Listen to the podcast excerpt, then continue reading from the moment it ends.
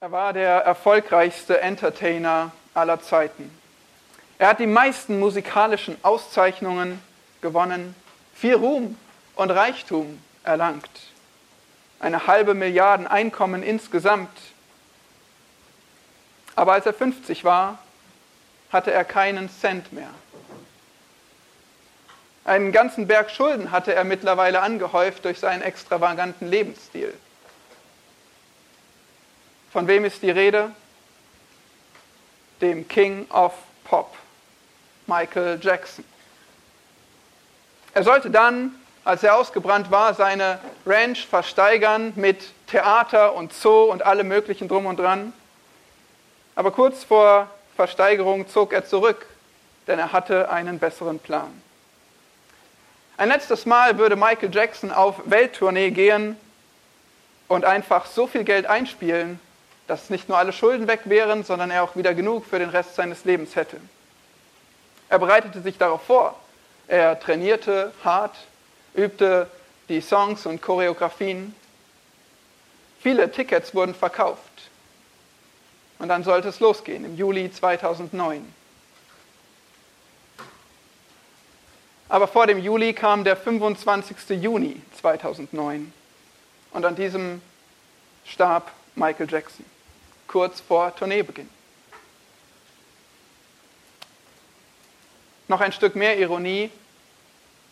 Im Jahr nach seinem Tod verkaufte sich seine Musik besser als je zuvor und brachte eine Milliarde ein, doppelt so viel wie zuvor in seinem ganzen Leben.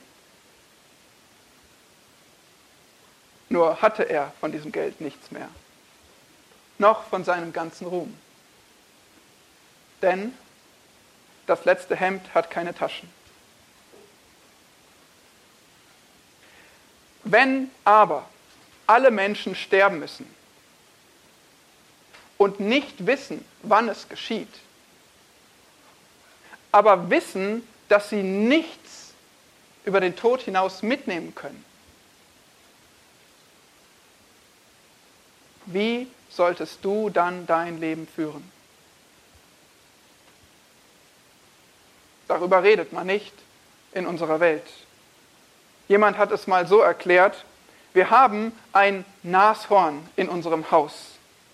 Das steht sinnbildlich für Elend und Tod. Wie aber kann man ein Nashorn verstecken? Hast du eine Idee? Nun, hier ist die Lösung. Man überschüttet es mit einer Million Mäusen. Und genau so finden wir eine Million Ablenkungen, um bloß nicht an den Tod zu denken. Aber wir werden trotzdem sterben. Heute reden wir über den Tod, ganz offensichtlich. Wir studieren zusammen das Buch Prediger. Es ist das Buch des weisesten Menschen, der je gelebt hat, König Salomo. Und das Thema dieses Buches ist es, lerne zu leben. Lerne zu leben. Das letzte Mal haben wir im Predigerbuch Kapitel 1, Vers 12 bis 2, Vers 11 angeschaut und wir haben dort die Suche des Salomo nach Erfüllung nachvollzogen. Er suchte Erfüllung in der Weisheit und in der Wonne. Aber nachdem er alles ausprobiert hatte, merkte er, nichts stillt die Sehnsucht in meinem Herzen. Egal wo ich auch suche. Und im heutigen Text, ab Kapitel 2, Vers 12, führt er dieses Thema fort und zum nächsten Schritt. Er bringt nun den Tod mit ins Spiel. Auch angesichts der sehr schweren Nachricht gestern ist es für uns sehr relevant und sehr nah und traurig, über den Tod zu sprechen. Aber wir müssen darüber sprechen. Die Bibel spricht davon. Es tut weh, aber das Leben ist kurz. Es ist zu kurz. Du musst der niederschmetternden Tatsache ins Auge sehen, dass du sterben musst und dass du nichts mitnehmen kannst. Alle Menschen sterben und sie werden dabei alles verlieren. Du musst darüber nachdenken, damit du die richtige Perspektive auf dein irdisches Leben bekommst, damit du zu leben lernst. Deshalb sieh in dem heutigen Text drei Lektionen für das Leben im Angesicht des Todes. Es sind drei Lektionen für das Leben im Angesicht des Todes. Erstens, Weisheit hat Grenzen. Verse 12 bis 16 in Kapitel 2. Zweitens, Mühe bringt Gram oder Kummer, Leid. Und drittens, Gott gewährt Genuss. Weisheit hat Grenzen, Mühe bringt Gram, aber Gott gewährt Genuss.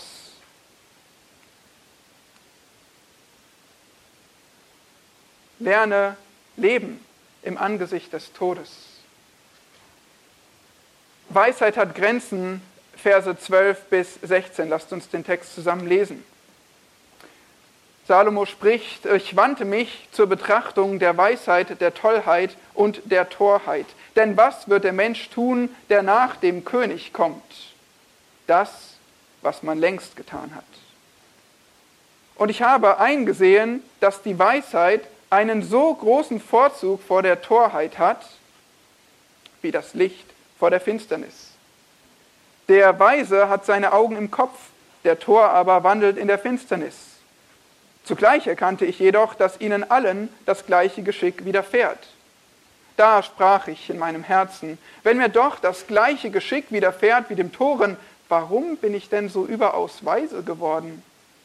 Und ich sprach in meinem Herzen, auch das ist nichtig. Denn dem Weisen wird ebenso wenig wie dem Toren ein ewiges Andenken zuteil weil in den künftigen Tagen längst alles vergessen sein wird. Und wie stirbt doch der Weise samt dem Toren dahin? Weisheit hat Grenzen. Salomo beginnt diesen Text mit den Worten, und ich wandte mich. Und immer wieder leitet er neue Abschnitte, neue Betrachtungen, neue Gedanken ein, auch hier. Aber er knüpft an das Thema der Weisheit an, was wir ja zuletzt in Kapitel 1 Verse 13 bis 18 gesehen haben. Er spricht wieder von dieser Weisheit als einem menschlichen Wissen und Geschick. Aber er spricht davon mit all seinen Grenzen. Hier in Kapitel 2, Vers 12 sehen wir, was wird der Mensch tun, der nach dem König kommt? Das, was man längst getan hat. Auch die Generation nach Salomo, Salomo auch sein Nachfolger, sie werden nicht weise sein, nicht Lösungen finden, die er nicht gefunden hat. Auch die Tollheit und die Torheit werden erwähnt in Vers 12 und auch die haben wir uns angeschaut. Es ist Gottlosigkeit, es ist Zügellosigkeit, es ist ein anderer Weg, an dieses Leben heranzugehen. Und Salomo hat das alles betrachtet. Und er stellt fest, zunächst, Weisheit hat durchaus seinen Nutzen. Sie hilft. Weisheit hilft für das irdische Leben. Es ist durchaus besser, weise als töricht zu sein. Wir werden das noch genauer sehen in Prediger Kapitel 7 bis 10. Aber schon hier sagt uns Salomo, warum Weisheit einen Vorzug vor der Torheit hat. Ihr seht das im Text. Vers 13. Sie hat einen so großen Vorzug wie das Licht vor der Finsternis. Stell dir mal vor, du bist nachts in deiner Wohnung unterwegs, vielleicht sogar bei Stromausfall und du musst dich irgendwie zurechtfinden. Und die Wahrscheinlichkeit ist hoch, dass du dir den Zeh anstößt oder das Schienbein, weil es so dunkel ist. Nur eine Kerze würde dir schon helfen, den Weg sicher zu navigieren, vielleicht zum Badezimmer. Aber Dunkelheit, Finsternis, das ist schwierig. Nun, genauso wie etwas Licht in der Dunkelheit dich leiten kann, genauso kann die Weisheit dich in der Finsternis des Lebens, in unserer dunklen Welt leiten. Vers 14, der Weise hat seine Augen im Kopf. Das heißt, der Weise, der kann etwas verstehen über diese Welt. Der kann nachdenken, verstehen, bewerten, gute Schlussfolgerungen ziehen. Der Tor dagegen, der wandelt in der Finsternis. Er lebt gottlos. Er lebt ohne Gott, ohne Gottes Weisheit und er erntet die Konsequenzen eines solchen Lebensstils. Konsequenzen der Torheit und Sünde. Insofern hat Weisheit tatsächlich einen Nutzen, einen Vorzug, einen Vorteil, einen Gewinn. Aber, Vers 14 geht es weiter, zugleich erkannte ich jedoch, dass ihnen allen das gleiche Geschick widerfährt. Geschick ist auch so ein Wort, was häufiger vorkommt im Buch Prediger. Geschick ist einfach ein Wort, eigentlich ganz neutral für irgendein Ereignis, was geschehen kann. Aber im Predigerbuch wird es vor allem auf den Tod bezogen. Das Schicksal, der Tod. Und auch hier, alle müssen sterben, ist der einfache Punkt. Alle müssen sterben. Moment, alle? Wirklich alle? Ich meine, wenn es jemanden geben könnte, der dem Tod entkommen könnte, dann wäre es sicherlich Salomo. Mit seiner Macht, mit seinem Geld, mit seiner Weisheit, wer, wenn nicht er? Aber dieser Salomo sagt uns, nein, alle müssen sterben. Keine Chance. In Kapitel 3, Vers 19, ein wenig später, spricht er wieder von dem Geschick immer wieder und macht deutlich, dass nicht nur Menschen sterben, auch das Vieh stirbt und der Mensch stirbt dahin wie das Vieh. Also wir unterscheiden uns nicht nur nicht voneinander, sondern auch nicht vom Vieh, von den Tieren. Jeder, alles stirbt. So ist das Leben auf der Erde. Ein altes spanisches Sprichwort besagt, Zitat, ob Bauer oder König, nach dem Schachspiel landen beide in der gleichen Schachtel. Zitat Ende. Ja, kann man sich vorstellen. Ne? Im, Im Schachspiel hat der König eine viel wichtigere Rolle als dieser kleine Bauer, aber am Ende sind sie doch nur Figuren. So geht es auch uns, seien wir Könige oder Bauern. Da drängt sich doch die Frage auf, warum bin ich so überaus weise geworden? Vers 15. Über dieses Leben hinaus bringt die Weisheit gar nichts. Das ist zum Verzweifeln. Salomo sagt, das ist nichtig. Wieder. Hevel. Das ist vergeblich, verwerflich. Was für ein Frust. Man sagt, der Tod ist der große Gleichmacher. Der Tod ist der große Gleichmacher, denn er macht uns alle gleich. Egal, was wir vorher gelebt haben, was wir hatten, was wir konnten, im Tod werden wir alle gleich gemacht. Kein ewiges Andenken wird dem Weisen oder dem Tore zuteil. Schon in Kapitel 1, Vers 11 haben wir gelesen, dass man eben an das Frühere nicht mehr gedenkt und auch an das Spätere, das noch kommen soll, wird man nicht mehr gedenken. Vielleicht kannst du den Gegenbeweis erbringen. Wer gewann vor fünf Jahren den Nobelpreis der Medizin oder der Chemie oder der Physik? Die klügsten, die größten Wissenschaftler dieser Welt. Oder wie war es vor zwei Jahren? Vielleicht letztes Jahr? Irgendjemand? Vielleicht hast du es sogar gelesen in den Nachrichten und dann doch wieder vergessen. Nun, vielleicht gibt es sogar jemanden, der sagt, ich weiß es noch. Ich beschäftige mich damit. Mir ist das wirklich wichtig. Aber selbst derjenige wird es vergessen eines Tages. Oder selbst derjenige wird eines Tages sterben und vergessen.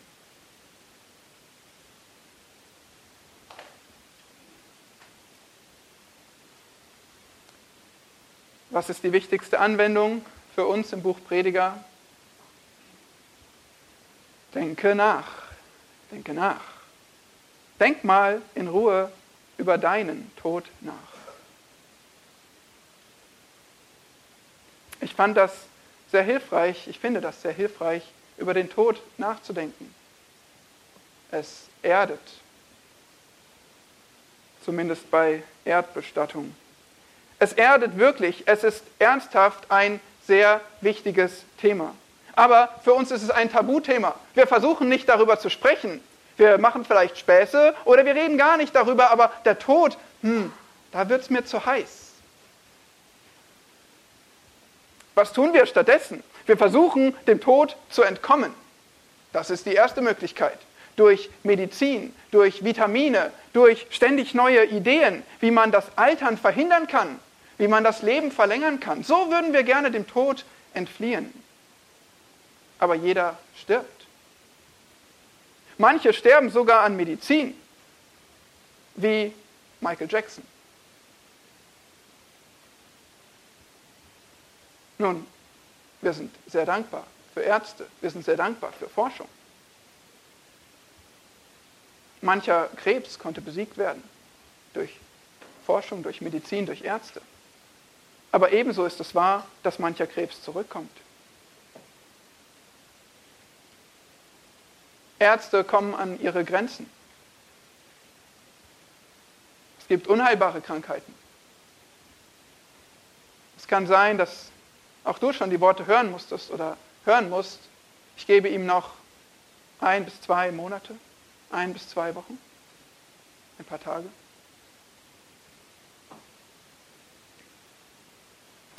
Können wir dann den geliebten Menschen retten? Mit, wir würden alles für ihn tun, oder? Wir würden alles geben. Alles, was wir haben an Besitz, all unsere Liebe, all unsere Kraft. Aber können wir? Können wir den Tod verhindern? Wir entkommen dem Tod nicht. Und wir müssen davon sprechen. Wir müssen darüber nachdenken. Wir versuchen dem Tod zu entkommen oder aber wir haben noch eine andere Idee. Wir versuchen den Tod zu verdrängen. Das ist die Strategie mit den 1 Millionen Mäusen. Früher waren Friedhöfe ein sehr zentraler Ort im Dorfleben, in der Stadt. Oft die Kirche direkt nebendran am Friedhof. Menschen kamen dorthin einmal pro Woche. Es war präsent. Aber wie viel kriegst du noch mit vom Friedhof? Wie oft bist du auf dem Friedhof?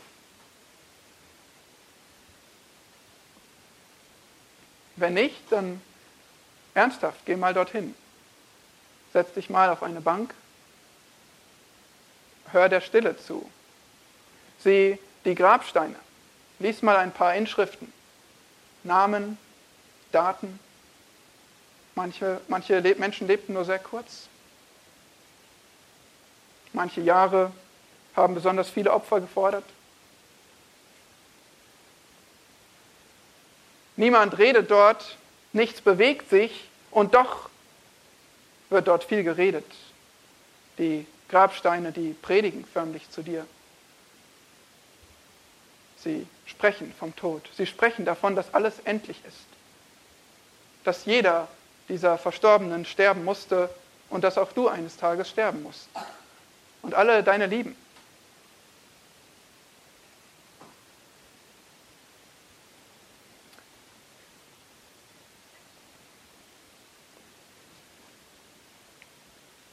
Jonathan Edwards fasste seine bekannten Entschlüsse für sein Leben, 70 an der Zahl.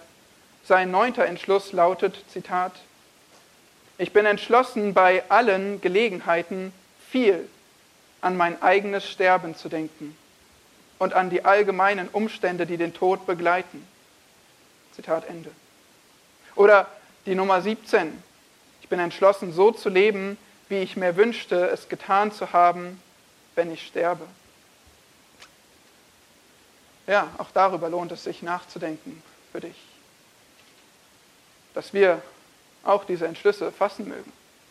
Dass wir über den Tod nachdenken und dass es eine Auswirkung auf unser Leben hat, dass wir so leben, wie wir uns wünschten, es getan zu haben, wenn wir eines Tages sterben.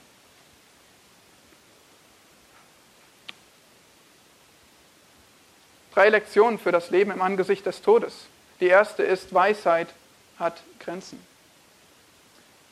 Die zweite ist, Mühe bringt Gram, Kummer, Elend, Verzweiflung. Wir finden sie in den Versen 17 bis 23.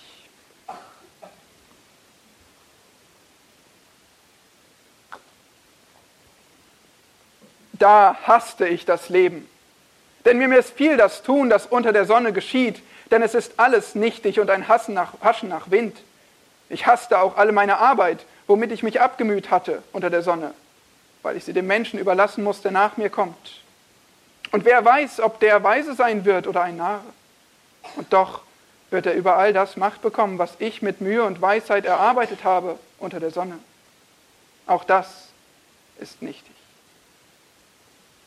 Da wandte ich mich ab und überließ mein Herz der Verzweiflung über all die Mühe, womit ich mich abgemüht hatte unter der Sonne. Denn das Vermögen, das einer sich erworben hat mit Weisheit, Verstand und Geschick, das muss er einem anderen als Erbteil abgeben, der sich nicht darum bemüht hat.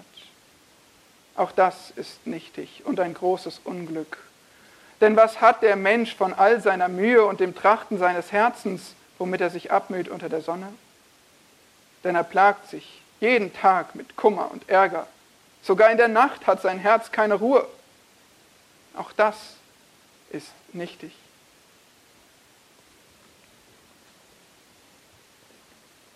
Der Höhepunkt der Frustration. Der Refrain, alles ist nichtig, hier viermal in diesem kurzen Abschnitt.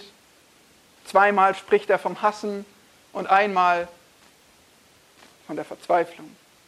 Es geht um das Leben unter der Sonne, fünfmal unter der Sonne und auch fünfmal die Mühe, die Arbeit, das tägliche Sorgen, die Pflichten. Salomo wählt heftige Worte. In Vers 17, da hasste ich. Er ist sehr emotional, aber nicht nur emotional, sondern auch rational. Es ist sein logisches Fazit über das Leben. Er sagt, denn ich hasste, denn mir missfiel das Tun. Denn es ist alles nichtig. Er hat seine Gründe für seine starke Reaktion. Er ist einfach frustriert. Nun hat er das ganze Leben untersucht, nach Erfüllung, nach Sinn, nach Freude gesucht. Und es ist alles nichtig. Jeder Lebensbereich, die Weisheit, Belustigung, Bebauung, Besitz, wir haben das gesehen letztes Mal. In Vers 18 wiederholt er die Worte, ich hasste. Hier hasste er konkret seine Arbeit oder Mühe. Wir haben in der Schriftlesung 1. Mose 3 gelesen, den Fluch über die Sünde, über die Sünder, über den Mann und seine Frau. Wir haben gesehen, wie die Arbeit, wie die Mühe verflucht ist.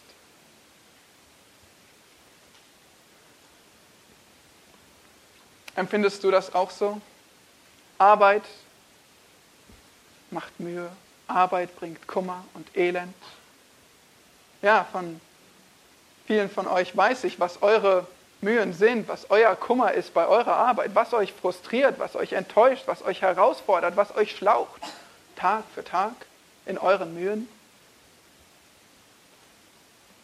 Der frühe Morgen, Arbeit auch nachts, Überstunden, Wochenendarbeit, die hohe Arbeitslast, die tricksenden Kollegen, der verständnislose Chef, die kaputten Geräte, der Berufsverkehr, die Rückenschmerzen, Nackenschmerzen, Augenschmerzen, Sehnenschmerzen. Ja, Mühe bringt Kummer. Nun, aus christlicher Perspektive bekennen wir von ganzem Herzen, dass unsere Arbeit sinnvoll ist, dass wir zu Gottes Ehre arbeiten dürfen und sollen. Wir haben uns Kolosser 3 angeschaut, wie wir unsere Arbeit tun wollen. All das ist wahr. Aber wir folgen hier der Argumentationslinie des Predigers. Und er stellt fest, Arbeit ist nichtig. Mühe, die Mühe des Lebens ist nichtig, sinnlos, zum Verzweifeln. Warum? Was sagt er in Vers 18? Weil ich das Erarbeitete dem Menschen überlassen muss, der nach mir kommt. Salomo war ein König und natürlich möchte der König, dass seine Macht, seine, sein Reichtum, sein ganzer Besitz, dass er übergeht an seinen Nächsten und sein Reich bestehen bleibt und man auch nach Salomo noch von Salomo spricht, von seinem Ruhm und seiner Größe. Diesen Wunsch hat er. Aber das Gegenteil war der Fall. Wer von euch kennt die Geschichte vom Thronfolger Salomos? Er hieß Rehabeam. 1. Könige 12 könnt ihr es nachlesen. Mit einer einzigen törichten Aktion sorgte er dafür, dass das große Königreich, Friedensreich des Königs Salomo aufgeteilt wurde. Zehn Stämme gingen verloren. Nur noch zwei Stämme waren übrig. Es war geschrumpft, es hatte Bedeutung verloren. es war besudelt, dieses Reich Salomos. Und Salomo wusste das schon vorher. Gott hat es ihm schon offenbart.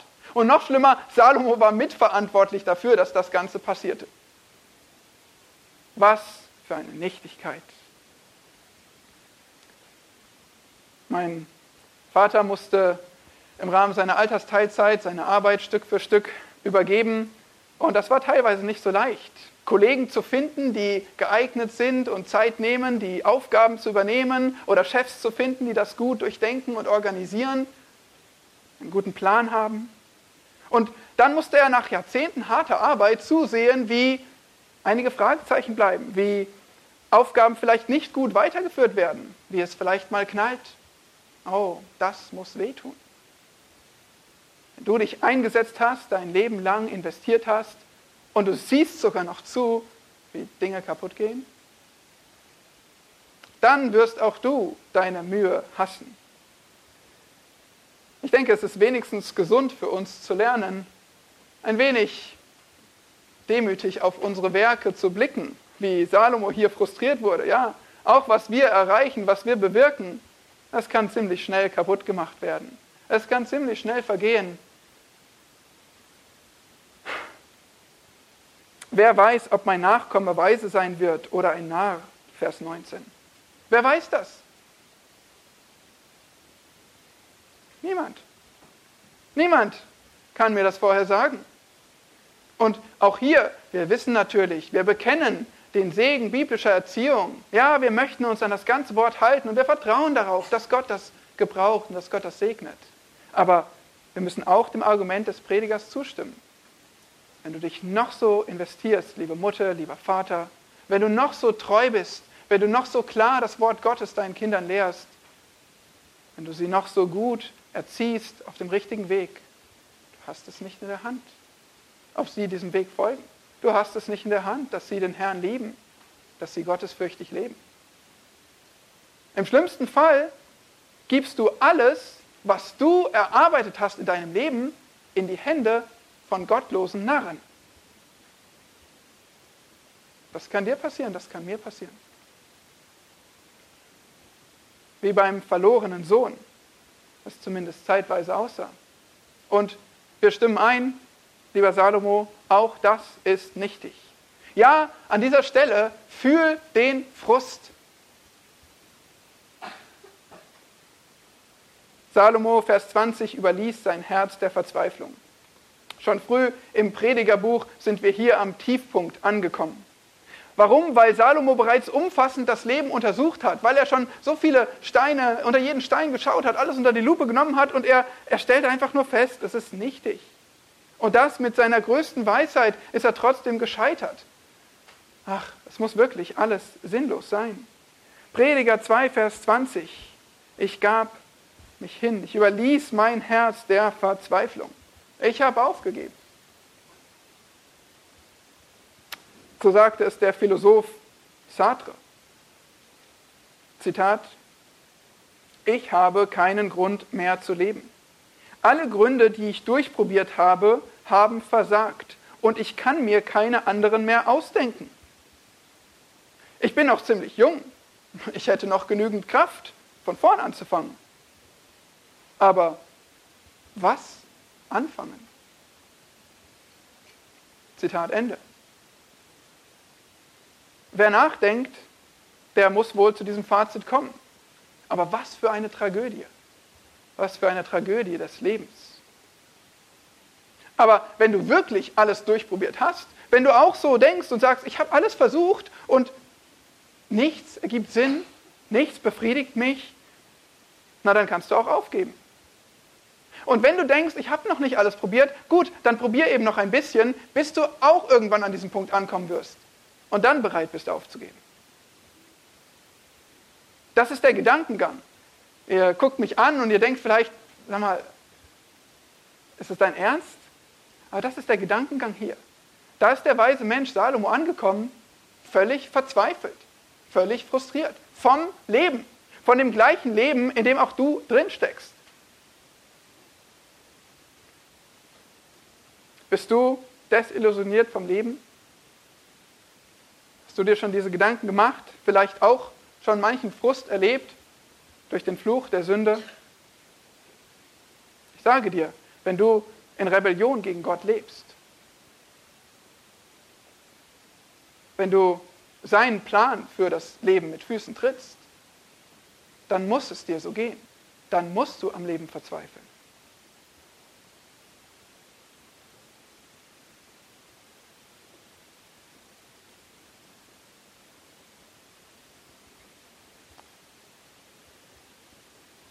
Wenn du weißt, dass alle sterben, dass alle sterben und nur frustriert sind vom Leben,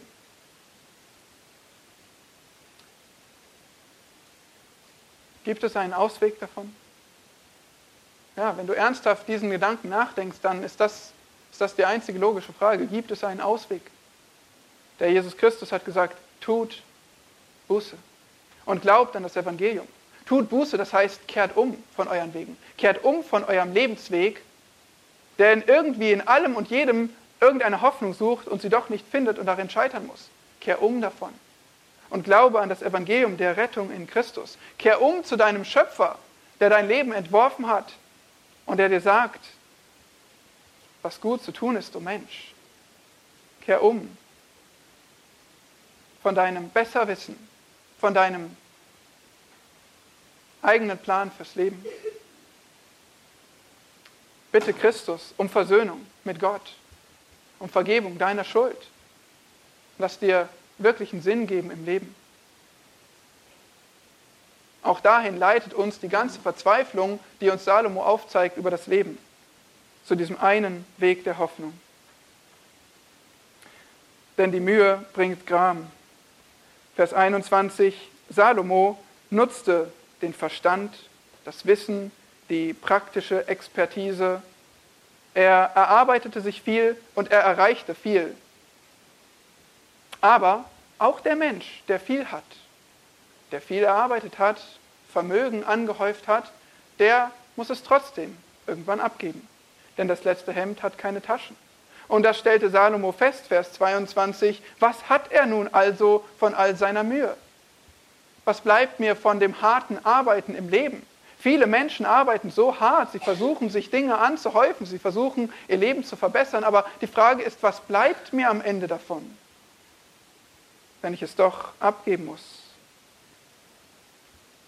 Vielleicht wirst du wieder sagen, nichts bleibt. Ja, es bleibt nichts, du musst es alles abgeben. Aber Salomo würde hier widersprechen, er würde sagen, doch, es bleibt dir etwas. Vers 23.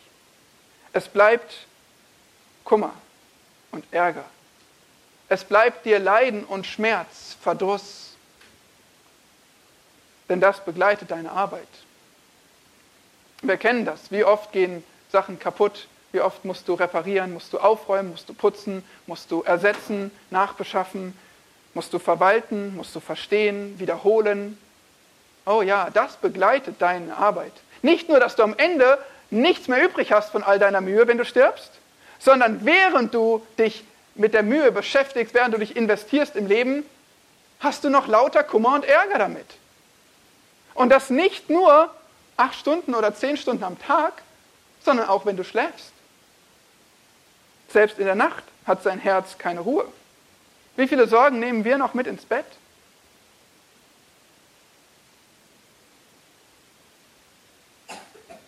Können nicht gut schlafen, nicht einschlafen, werden wach in der Nacht. Oder spätestens, wenn wir am nächsten Morgen wieder aufwachen, aufwachen, obwohl wir den Vorsatz haben, dann unsere stille Zeit zu machen, uns mit Gutem zu füllen, das Erste, was uns begrüßt, ist vielleicht kein Morgenlied zum Lobpreis des Herrn, sondern der alte Schlager Guten Morgen, liebe Sorgen. Seid ihr auch schon alle wach?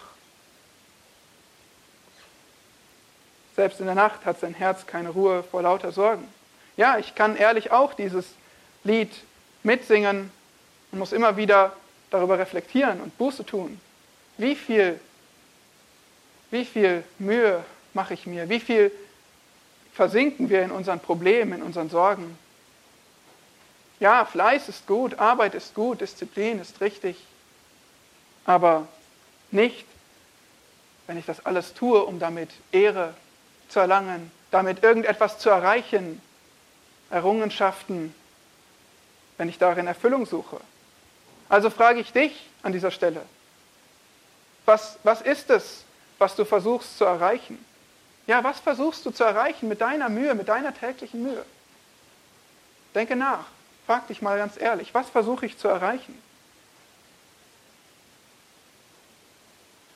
Wir müssen lernen, im Herrn zu ruhen. Ja, unsere Sorgen auf ihn zu werfen. Unsere Begrenzung Tag für Tag anzunehmen, zu erkennen, demütig zu erkennen und anzunehmen. Und zufrieden zu sein in unserer Situation, mit all unserem Versagen, mit all unserem Mangel.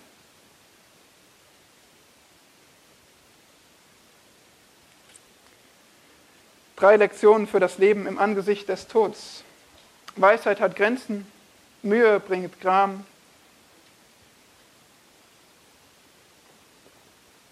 Aber preist dem Herrn, es gibt noch einen dritten Punkt. Gott gewährt Genuss. Vers 24 bis 26. Ist es dann nicht besser für den Menschen, dass er esse und trinke und seine Seele Gutes genießen lasse in seiner Mühsal? Doch habe ich gesehen, dass auch das von der Hand Gottes abhängt.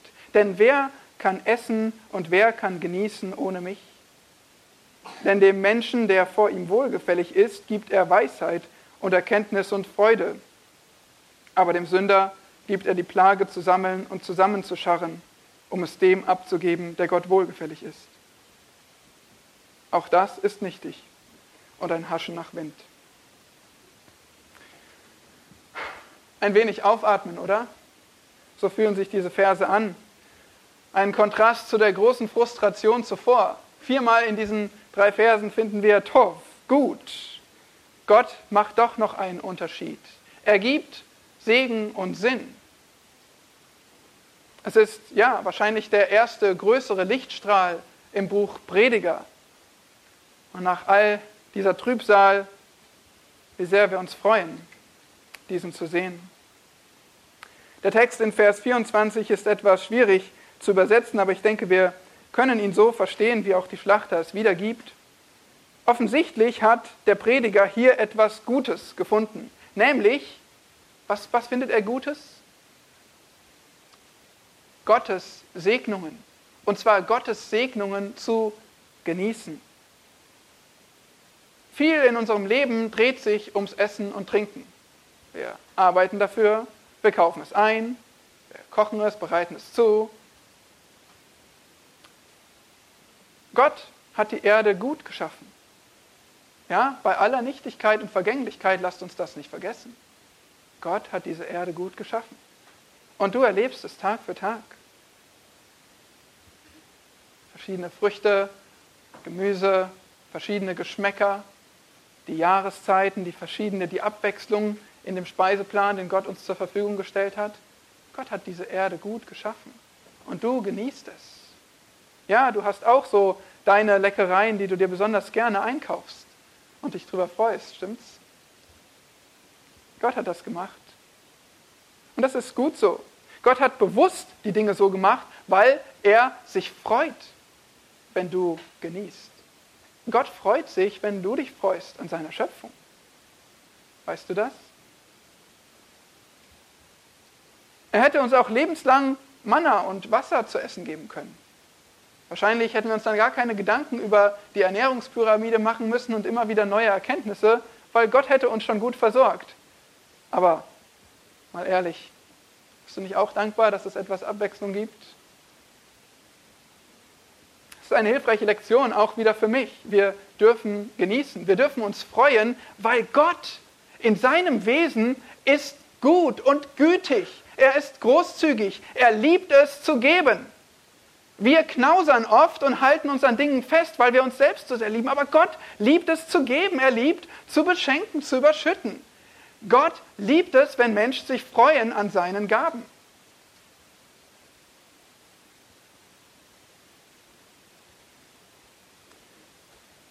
Doch habe ich gesehen, Vers 24, dass auch das von der Hand Gottes abhängt. Vers 25, denn wer kann essen und wer kann genießen ohne mich, wenn wir es so verstehen, dass Gott hier spricht als Zitat, wie es auch in Anführungszeichen steht in der Schlachter, in anderen Übersetzungen steht ohne ihn. Also so oder so, es geht darum, es geht um Gott. Wer kann genießen ohne Gott? Ja, was ist die Antwort? So viele Fragen heute und die Antworten fallen immer leicht, oder? Wer kann genießen ohne Gott? Niemand, schon wieder, niemand ist die Antwort. Warum? Alles ist völlig von Gott abhängig. Die Wahrheit ist, Gott ist souverän. Er kontrolliert. Plötzlich beginnt ein Krieg. Plötzlich beginnt eine Pandemie. Plötzlich haben wir eine Wirtschaftskrise, Inflation, Energiekosten, die steigen. Warum? Ja, viele Menschen treffen Entscheidungen, aber letztlich warum? Gott ist souverän. Gott gibt, Gott nimmt, Gott lässt das zu. Er nimmt dir vielleicht jetzt gerade ein paar Privilegien. Ein paar Privilegien, essen zu gehen, mehr zu haben, als du brauchst. Vielleicht nimmt er dir einen Urlaub, eine Reise, auf die du dich freust. Ja, Gott kann geben, Gott kann nehmen. Er ist souverän. Alles ist von Gott abhängig. Wer ist uns dafür so ein eindrückliches Beispiel? Der Hiob, ja. Und er hat plötzlich alles verloren. Es kann passieren. Gott ist souverän. So deutlich in diesem Buch Hiob. Und Hiob, wie hat er reagiert? Yahweh hat gegeben, Yahweh hat genommen. Der Name Yahwehs des Herrn sei gepriesen. Vers 26, Gott gibt Weisheit, Erkenntnis und Freude. Das erinnert dich woran? Weisheit und Freude. Genau diese zwei Bereiche, in denen Salomo im letzten Text, im letzten Abschnitt Erfüllung gesucht hat. Gott gibt diese Segnungen. Sie bringen zwar keine Erfüllung, das stimmt. Sie machen dich nicht letztlich glücklich im Leben, aber es sind doch Segnungen. Weisheit ist was Gutes, Freude ist was Schönes. Aber wem gibt Gott diese Dinge? Dem, der vor ihm wohlgefällig ist, dem Gläubigen. Im Gegensatz dazu steht hier noch jemand, Vers 26, der Sünder. Dem Sünder gibt er die Plage zu sammeln und zusammenzuscharren. Wer ist der Sünder? Einerseits richtig, wir sind alle Sünder, aber hier wird er dem Gläubigen, der Gott wohlgefällig lebt, gegenübergestellt. Es sind hier die Gottlosen, die einen sündigen Lebensstil führen und nicht davon abweichen. Es sind die Gottlosen, die Gott nicht kennen. Das heißt, sie kennen auch keinen Gott, der für sie sorgt, oder? Sie haben kein Bewusstsein von einem guten Gott, der für sie gibt, der alles unter Kontrolle hat. Was ist dann aber die Folge? Wenn sie keinen Gott kennen, der für sie sorgt, dann müssen sie seinen Job übernehmen. Wer Gott nicht kennt, der muss selbst sammeln und zusammenscharren. Der muss selbst für sich sorgen. Der muss sich abmühen wie verrückt, weil er kennt keinen Gott, der für ihn sorgt.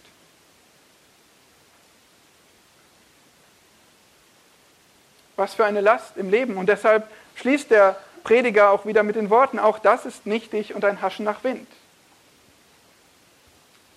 Das ist der Sünder, der Gottlose, aber es gibt hier noch jemand anderen, den der Gott wohlgefällig ist, der Gläubige, der Gottesfürchtige. Und wie ihr wisst, sind Gottesfürchtige immer reich. Sie haben alle Dinge, stimmt's? Okay, nicht so ganz überzeugt. Ihr habt recht, wir predigen hier kein Wohlstandsevangelium. Aber was ist dann der Unterschied zwischen den Gottlosen, die zusammenscharren und sammeln müssen, die sich abmühen müssen, und dem Gottesfürchtigen? Der Unterschied ist nicht, dass wir immer alles haben, aber der Unterschied ist, dass wir jemanden kennen, der für uns sorgt. Dass wir jemanden Guten kennen, der zugleich allmächtig ist und uns mit allem versorgt, was wir brauchen. Das bedeutet, Du hast gerade im Moment eine Menge X, irgendeine unbekannte Menge an Sachen, die du besitzt. Und alles, was du hast, das möchte Gott gerade, dass du es hast. Und alles, was du nicht hast, da sagt Gott, das brauchst du gerade nicht. Da möchte Gott gerade, dass du es nicht hast. Weil du kennst einen Gott, der für dich sorgt, der für den Menschen sorgt, der ihm wohlgefällig ist und der ihm gibt alles, was er gerade haben soll. Verstehst du das? Das heißt, in der Schlussfolgerung, während der Gottlose verzweifelt sich plagen muss, zu sammeln und zusammenzuscharren, muss der Gottesfürchtige das nicht tun, weil er weiß, ich habe gerade alles, was Gott möchte, dass ich es habe. Ja, ich soll fleißig, diszipliniert und treu sein, aber ich muss mich nicht wie verrückt abmühen, in der Hoffnung, irgendetwas zusammenzusammeln, was ich doch nicht behalten kann. Was für eine Befreiung, oder? Im Gegensatz zu dieser Plage dessen, der Gott nicht kennt.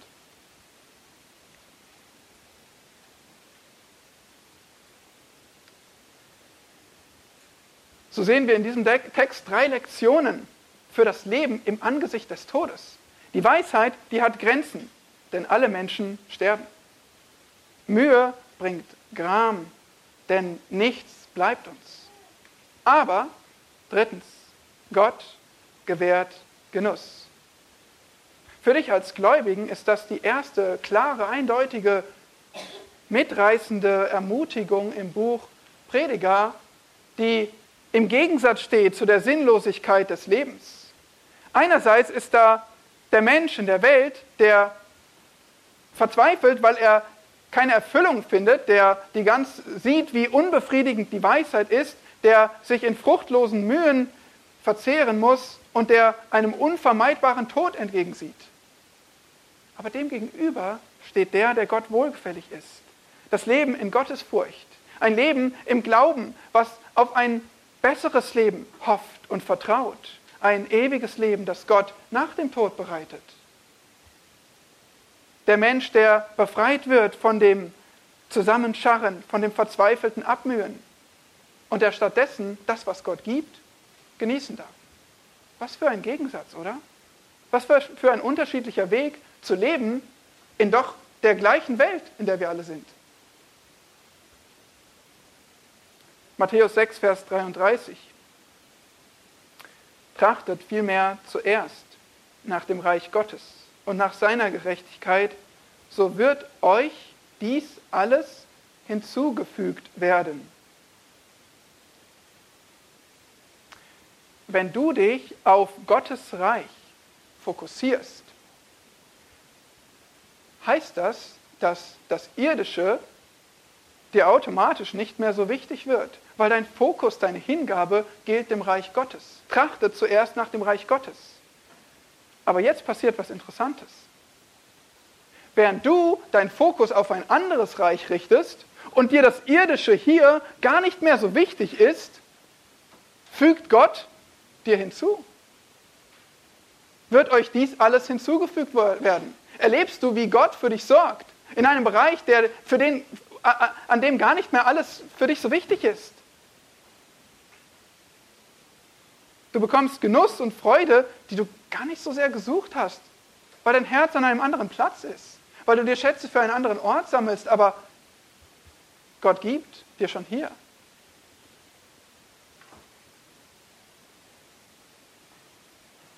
Gott nimmt uns die Plage, aber er schenkt uns die Gabe.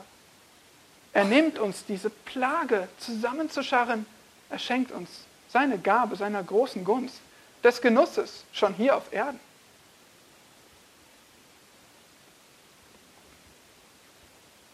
Möchtest du das, dass Gott dir die Plage nimmt und dir die Gabe gibt? Ich zeige dir, wie du es machst. Du brauchst dafür deine beiden Hände. Nimm mal deine beiden Hände. Nimm deine beiden Hände nach vorn, flach, vor dich.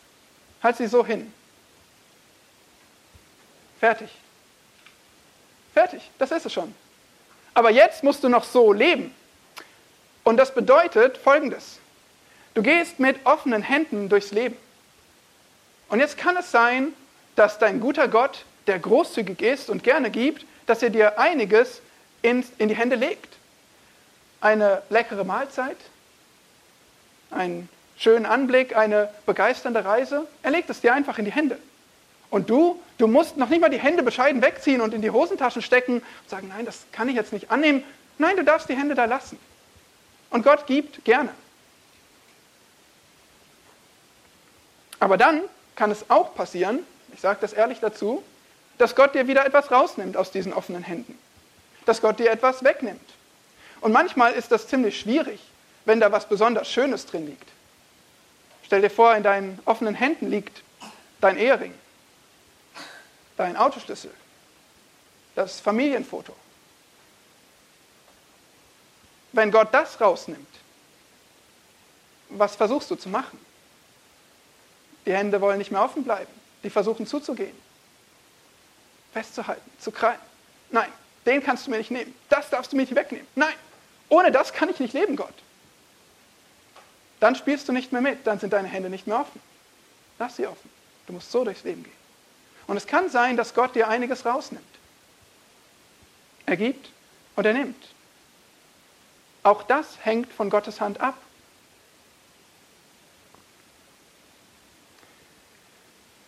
Deine und meine Versuchung ist es, wir wollen Kontrolle im Leben haben. Wir wollen kontrollieren. Wir wollen die Dinge selbst in der Hand haben. Wir wollen sie festhalten, wenn wir meinen, sie zu brauchen. Wir wollen bestimmen. Wir wollen möglichst viel rausholen und anhäufen in unserem Leben. Aber das, wie schon gesehen, ist eine Plage. Das ist eine Last, wenn du versuchst, aus deinem Leben möglichst viel rauszuholen. Das ist mühsam. Gott möchte dir diese Last nehmen. Er möchte dich die richtige Perspektive lehren.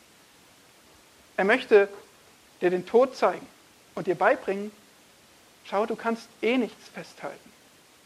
Du kannst vielleicht versuchen, in deinem Leben zu krallen und zu klammern an Dingen, die du nicht loslassen willst, aber du musst es eh irgendwann abgeben. Alle Menschen sterben und sie können nichts mitnehmen. Das ist die Realität.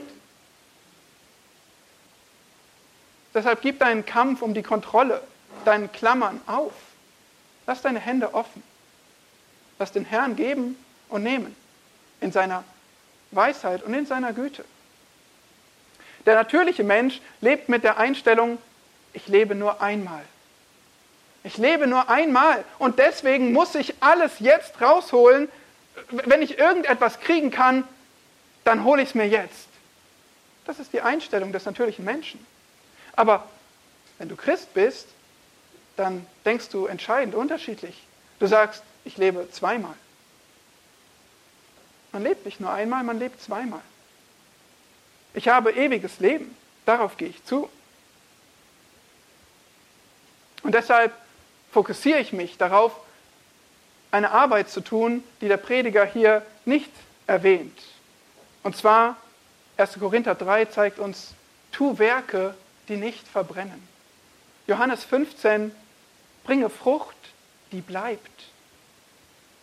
Darauf sollst du dich fokussieren, wenn du weißt, dass du zweimal lebst.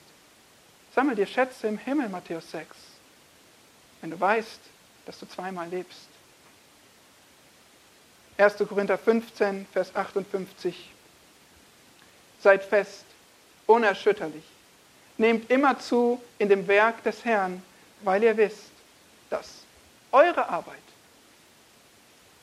ihr Christen, eure Arbeit nicht vergeblich ist im Herrn. Amen.